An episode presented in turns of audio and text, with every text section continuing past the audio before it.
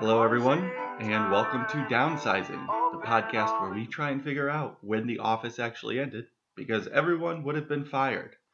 My name is Curtis, and I'll be your host. And with me is my co host and resident office expert, Antoinette. Hey everyone. In this podcast, we will be talking about the Halloween episode of season two, which is episode five. In this episode, everyone is dressed up in their costumes.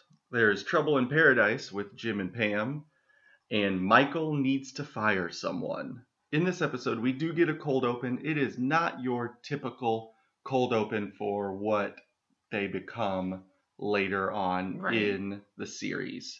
It's set up for the episode. Right, right. It it sparks the plot of this episode. hmm Michael comes in and Pam lets him know that Jan has already called for him. And Michael appears to know what this is about. He says at the end of the month, Jan needed the name of who he was going to fire by the end of the month. And so that's how we know it's exactly Halloween. And Michael is just agonizing over this decision in the cold open. Right. He calls Jan back and gets her assistant, and the assistant just says Jan just needs a name. Doesn't need any details, Yeah. just needs the name. Doesn't need to actually talk to Michael. right. So that's where this leaves off. But the cold open also gives us an opportunity to see a couple of people in costume. hmm We see immediately Pam is dressed up as a cat, A Black cat. a black cat. hmm Kevin is in a superhero costume.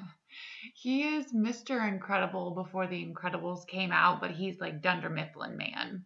But the but the costume is looks exactly like Mr. Incredible. Might be some intellectual property infringement there. um, Yeah, I I'll have to look up when the Incredibles came out and when this episode premiered. We also see Devon, who is a hobo. Throughout the episode, we see other people's costumes. Kelly is Dorothy from The Wizard of Oz. Angela is also a cat, A white cat. which is no surprise to anyone. And Phyllis is also a cat. Phyllis is like a like a cheetah print. Yeah, cat. like a like a wild cat. Right. Creed is a vampire. Oscar is dressed as a woman. Just a blonde lady. Yes. We get a quick shot of Meredith very late in the episode and she just has like like a thing with her brains showing. Oh, I didn't even notice. With, yeah. I did not notice what she was wearing. And then Michael has a paper mache Second head. second head of his head and so he's just Michael with two heads. Yeah. But what will become kind of the running theme of Halloween episodes is kind of a two different ends of the spectrum. It is what Jim dresses up as and what Dwight dresses up as. Jim usually puts almost no effort into his costumes. Zero effort until until the later seasons because of Pam. And then Dwight usually puts a lot of effort into his costumes, and it is usually something very nerdy. So in this episode, Jim is the three hole punch version of Jim. So he just takes three black circles and puts it on his white shirt, and that's it. and Phyllis loves it. She's like, "Oh, that's super clever." Like people are like, "Oh, that's a really good idea." I mean, only in context of they work at a paper company. Sure. Like if Jim showed up to a Halloween party and did that, people would be like, "All right, cool, man. Yeah, cool. Like, you, you may as well just not have done anything." and then poor Dwight is a Sith Lord. yes. Okay, is that Star Wars? Yes. Okay. I have not seen Star Wars. Not that I don't think it'd be good. I just feel like I missed the boat. Um, not that I can't get on the boat. I fully understand that. I just haven't seen it. but he also looks like the monk from the Da Vinci Code that's played by um Paul Bettany. yeah, Paul Bettany. So he kind of looks like that actually with it. If he doesn't have his And, um and that's Phyllis's guess as to what he he's monk. is, that he's a monk. Because if he doesn't have his light stick thing, you don't know what it is.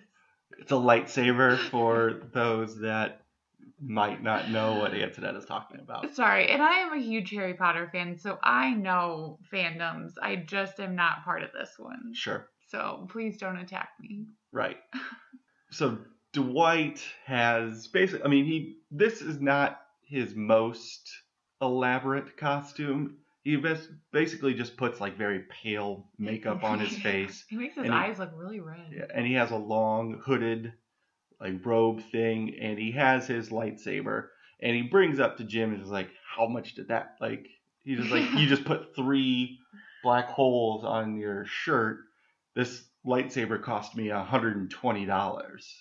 So he's I mean he did put in financial Yeah, effort into his costume. sure. The subplot for this episode is Jim and Pam make a resume for Dwight and post it around the internet. And essentially, it seems like they apply for a job for Dwight eh, at Cumberland Mills in Maryland. And this also leads to what Curtis was saying is the trouble in paradise uh, with Jim and Pam. Right. At one point, Pam pulls Jim aside and was just like, "Hey, why don't you go for that job? It would be, you know, it's it's a great opportunity. It would actually challenge you."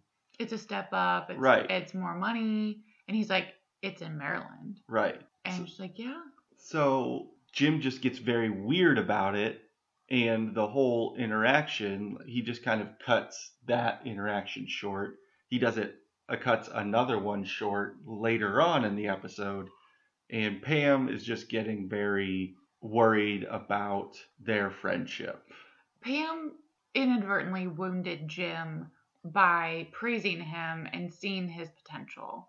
She had told the camera crew before talking to Jim that Jim has so much potential and he's very smart and very capable. And she can see that he's not living up to that potential at Dunder Mifflin. And this was something that came up in the Office Olympics episode as well. She Mhm. essentially has the exact same interstitial with the ca- camera. Yeah. So Pam is trying to recognize that talent in Jim and his abilities. And it's true. Like Pam is correct. We see that as an audience over time that Jim does have the wherewithal and the skills to move up in this business. He just is not challenged. Like we saw in Office Olympics, he could close a sale at lunch and do an expense report in five minutes and have a pretty productive day. There's not a lot that's challenging him in his days. So that's making the difference. But Jim feels like Pam's telling him that she does not need him. Yeah, this is just a very weird interaction and reaction by Jim. I don't think anyone's first reaction to someone being like, hey, why don't you take that job? Like, it's a really good job and it's more money. I don't think anybody's first reaction would be, whoa, what are you trying to do? You try like, are you trying to end our friendship? Like, you trying to get me away from you, essentially? Well, I think like Jim put so much stock into every little interaction with Pam. yeah, So this is the person that lost the biggest client he had, but because Pam fell asleep on his shoulder, like cherished that day. sure. And it's a person that kept a packet of hot sauce, as we'll see in a couple episodes, because they got tacos one day together. Like, there's, you know, if it wasn't in the office universe, in this like fictional universe, we would say that Jim is very unhealthy in his crush, an unrequited crush on Pam. That he is becoming too consumed by it and he needs an outside hobby and to find something else. And he is trying, like he's dating Katie, but that's just a temporary distraction. Right. He definitely just needs to recognize that at this point, Pam isn't it. Like, Yeah. Yeah. like he in the at the end of the episode, he goes through like what the the perks of the job yeah, are. Like why he's like this would actually be a good job for him. it's him. double pay. It's Mhm. double the pay, and you're gonna stay in this dead end dead end job for this just because of this girl who is at this moment engaged and not available to you, hmm and you're gonna throw all of that away just to stay in this situation. And he says he likes sh- soft shell crab. And I don't know how far away. So Scranton was what, like a three hour drive from New York City? They talk about like driving to corporate.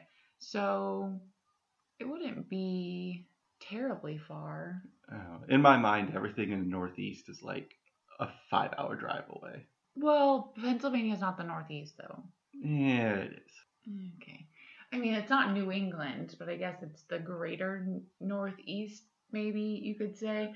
But what Maryland and I just picture it as the kind of near super city that is like New York, Philadelphia, Baltimore, DC are almost no, no, no, Baltimore and DC are mid Atlantic. That's not Northeast. okay. Whatever. Don't. We're getting off track. We're getting very off track, but anyways, and as this season progresses, we will see this Jim and Pam uh, relationship come to a head, and we will see Jim sort of realize how much of his potential and his early career years he is sort of squandering at Dunder Mifflin i- at in the sales job.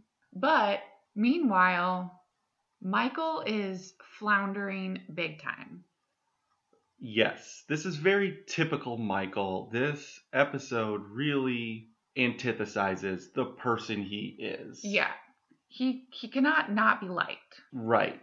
In the cold open, when he is talking to Jan's assistant, he asks her the question if you were getting fired, how would you want to be told so you could still be friends with that person? And that really that's that's Michael in a nutshell. He has Mhm. to be liked. He can't make anybody upset. He needs to be friends with everyone at all times, no matter the circumstances. Yeah. So that's what really drives him in his struggles with making this decision. He pretty much flat out asks Pam, who should he fire? Who is the one that is not so good at their job? Yeah. For business re- he asked her for business reasons, who would you say you would let go? And so he tries this on several different people. He first does it with Pam. in, And- and an important note with Pam, she uh, turns right away to say, I, hey, I'm just the one that Yeah. answers the phone. This is a good interaction. and Michael goes, well, sometimes you just let it go to voicemail. And Pam, knowing Michael and the person he is, immediately turns to flattery and just, Your costume is so great. And then Michael just lost, loses his train of thought because somebody's being nice to him. Yeah. And and that's it. Like Pam's safe now.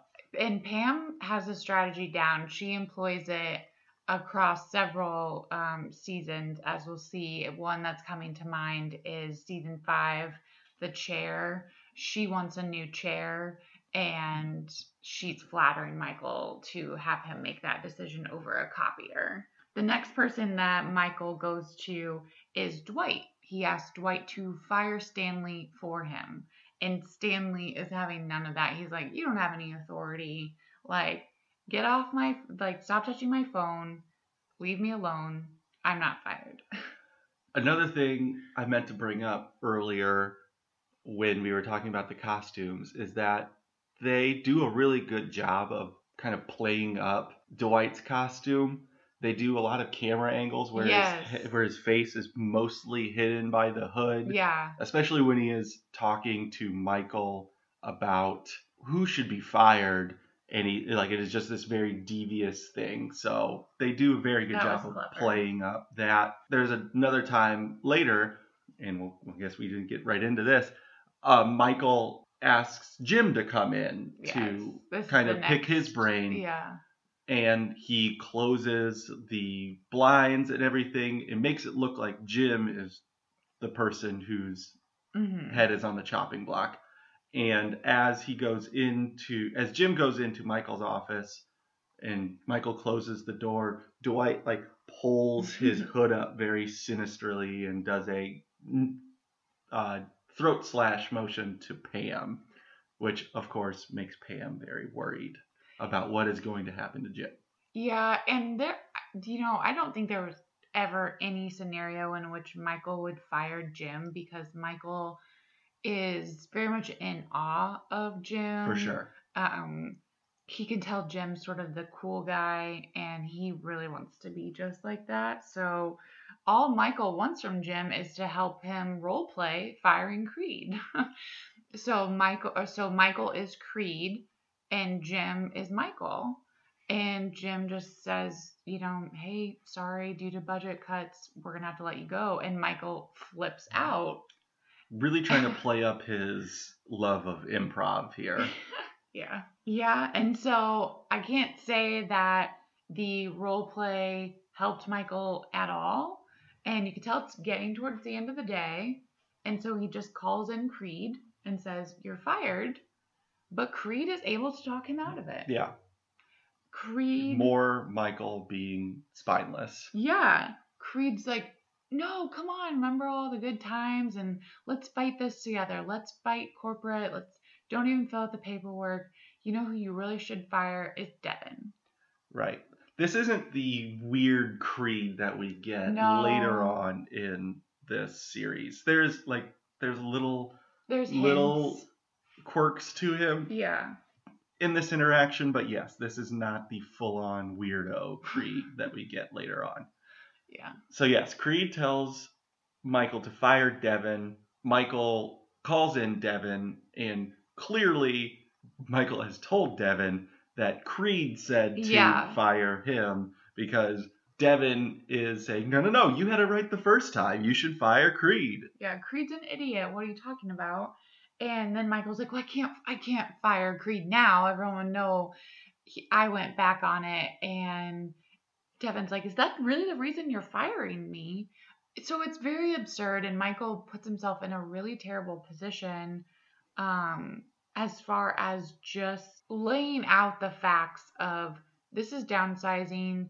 It's economic downturn, corporate budget crunches there's really nothing that can be done, Michael really spins this into something terrible about indecision. And Yeah, he really could have been like, This isn't my call. This came down from corporate. Sorry. yeah, I just have to be the one to deliver the news. And because he doesn't do that, I really do think that he is putting the himself and the company in danger of a wrongful termination lawsuit. Yeah. because he didn't have any he did have a reason to do so but he showed his hand by saying well you know i didn't really know who i was going to fire and another employee talked me into you so the basis for devon is basically nothing except that he's a minor character and Yeah. that's his, his that's his sacrifice for the show For sure. and as Devon is leaving the office, Michael tries to give him a olive branch of a Chili's gift certificate. So we get another yeah. Chili's product placement Yes. here. Um, Devin rips it up and invites a invites. I think it's pretty much everyone but Everyone but Creed and Michael. Creed and Michael to and and Angela, right? Or did he say Angela? I think he said Angela. to come to Poor Richard's, like abandon the party essentially and just come to Poor Richard's. And everyone does it. Like it's Yeah. just a They're All like, right. yeah, whatever. and Angela pleads is like, what about the Halloween party? And I feel like most people will be like, Oh yeah, good point. We can do that for a little bit and then we'll go to poor Richard. well, yeah, because I don't think they can have. It does not seem as though they have alcohol at the office Halloween party, but they just have like treats and food, and so yeah, grab all the free food you can get and then go to the bar. Right. And before they leave, Pam is able to pull Jim aside and say, Hey, I'm sorry. Please talk to me. If you ever left here, I would blow my brains out. And that is enough to massage Jim's need for Pam's affection, and he's fine with it. Yeah, his mood towards Pam changes immediately. Yeah. So, and then Michael just goes home to his condo, talks about how much he loves Halloween and how many offensive Halloween costumes he's worn uh, to the office in past years. Several times being Monica Lewinsky, which that would have been six years Right. out. Like it wouldn't have been topical um, at that point. What's the other one he says? OJ. He says OJ, but and then Janet Jackson's. Janet Jackson's boo. That's right. I'm. Would that have been topical at the time? Yes, it would Was have. that that year? All right. It that was 2004. Four. So yeah, it would have been that same year, but so inappropriate. And yeah, he just hands out candy to trick or treaters, and that's how the episode ends. You do see, though, in that interaction, you get to see Michael in his element. Like Yeah. he interacting He's with the good with kids. kids. He is very good with kids. It's one of the few times throughout the entire series that he is kind of an endearing character. Yeah. His ability to kind of relate with kids and get along with them because he is still a child at heart. I would argue that the only time we see his genuine self is when he's interacting with children or when he's with Holly in the later seasons. Yeah, that's a good point. So he just is not that social sort of ineptitude that he has forces him to mask who he really is because he's so desperate to be liked by whoever he's talking to. Yeah. Curtis, I before we end, I just want to bring up something that I heard on the Daily Zeitgeist about Jim and Dwight's interactions. Okay. The Daily Zeitgeist being a pretty awesome daily podcast about news and pop culture, if that's something you're into. They mentioned, and it was just a tweet, it was just a, a repeating of a tweet, that Jim, as a character, essentially terrorizes this poor man on the autism spectrum that is just a quiet, unassuming beet farmer. What do, are your thoughts on that? Um, there is truth to that. There, that is that is for sure. Yeah, there is a kernel of truth there. Not not saying that Dwight doesn't participate, but and I don't want to armchair diagnose autism spectrum disorder here, but Dwight is certainly gullible. Absolutely. And I think Jim knows that. It's hard to say that Dwight deserves these things. I don't think he deserves it. because that is Jim's justification in all of this is that Right. Dwight is a pain and so he is going to retaliate with jokes essentially. Yeah, and pranks and everything. We should revisit this conversation in the penultimate episode of this season. Okay. and kind of like have this discussion against that backdrop. Okay. So we will come back to that at a later Yeah, episode. think about that. Think about that, listeners. Give consideration to the evidence before you. And then when we get to, I'm blanking on the name, but when we get to the penultimate episode of this season, bring that back and put it against that backdrop of that episode. So in the meantime, let's go to the annex with Antoinette to find out some fun facts about this episode. So, not a whole lot in this episode. Another one of these sort of odder episodes of season two until we hit a stride, we would say. But a couple things stand out. One is Michael's interaction with Oscar when Michael goes over to accounting to ask the accounting department to find an entire person's salaries and benefits in the books. He's looking at everyone's costume and Oscar's dressed as a woman. He's just wearing this floral uh, print dress, and Michael says, "Oh yeah, okay, that's that's not feel unexpected." like feel right in your right in your skin or right at Yeah. home in that or something like that. which is bizarre um, for several reasons that don't make sense in today's era of what we know about just LGBTQ and gender fluidity and things like that. But Oscar is gay, as we learn in season three. And when that revelation happens, Michael acts like he had no sort of indication. So Yeah. Um, that's just an interesting i don't i can't tell if that's a purposeful nugget that the writers are laying out or if it just kind of worked out that way Yeah. Also, Angela's costume, she's sort of a white cat or it's it's like a white leotard with like a kind of a fluffy white skirt and cat ears. Um, that actually pops up again in the season four premiere episode when she's showing a picture of her and her favorite cat, Sprinkles. This is the exact costume that she's wearing. And lastly, we also get some early shenanigans from the party planning committee. This will be another sort of running gag. The cleaning crew cleaned up all the spooky cobwebs and everything they put up. So Michael gives his own money to make the party better, you know, go get some more decorations. And then Angela is a passive aggressive tyrant. As her and Pam are setting up for the party, Pam brings in what she made, and Angela says, That's not chips and salsa. And Pam's like, No, I made brownies, which Angela eh, always makes brownies from from here on out. Apparently, she has like the best brownies. And Angela's extremely upset because Angela made cookies. And she said that's the same category. So she has these very big ideas and visions for what their office party should be. And she takes it out on Pam and Phyllis that they can never really live up to her expectations. Yeah. So that's all I have for the annex for this episode. All right.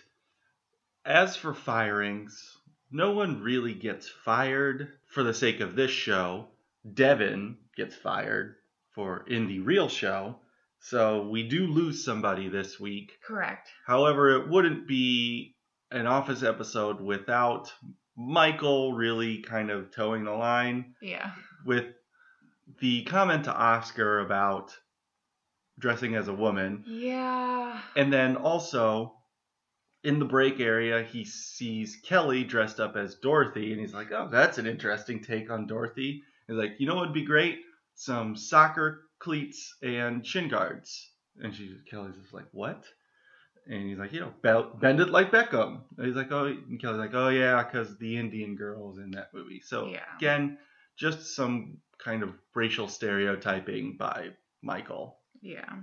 Do you have a Dundie to give out for this episode? Yeah, it's kind of a lame Dundie. Um, I really couldn't think of anything better today. I have just the best costume, I think, is Kelly's. Um, because she had the red sparkly shoes and the actual dress that looked like Dorothy's, and everyone else's was kind of kind of ho hum in comparison. So that's mine. hmm Do you have one? Yes. The Dundie for most body positive goes to Kevin because of just the skin tight costume that he was wearing, and he is a bigger guy. It, it did not hide anything. so good on you, Kevin, for just wearing what you wanted to wear. Yeah, yeah. It was a fun costume. And who is your employee of the month? Um, my employee of the month is Creed because he was an inch away from losing his job and managed to keep it for another seven seasons. I have the same employee of the month for the same reason. Creed for being able to talk himself into his own job. yeah, and he doesn't really do a ton.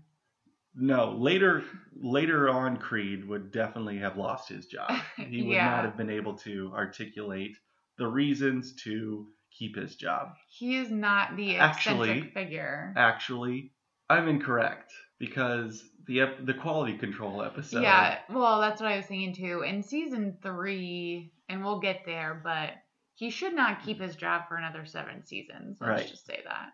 but he is able to kind of work his way into keeping his job again later on in Right. this in this uh, series. Yes. So that does it for us. We almost made the Halloween episode being The week of Halloween. the week of Halloween, Yeah. just a little early. We're in the we're in the right month. Sure.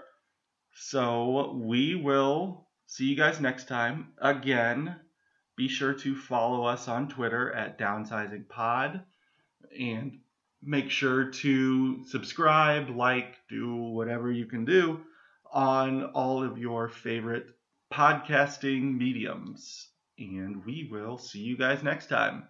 Bye. See ya.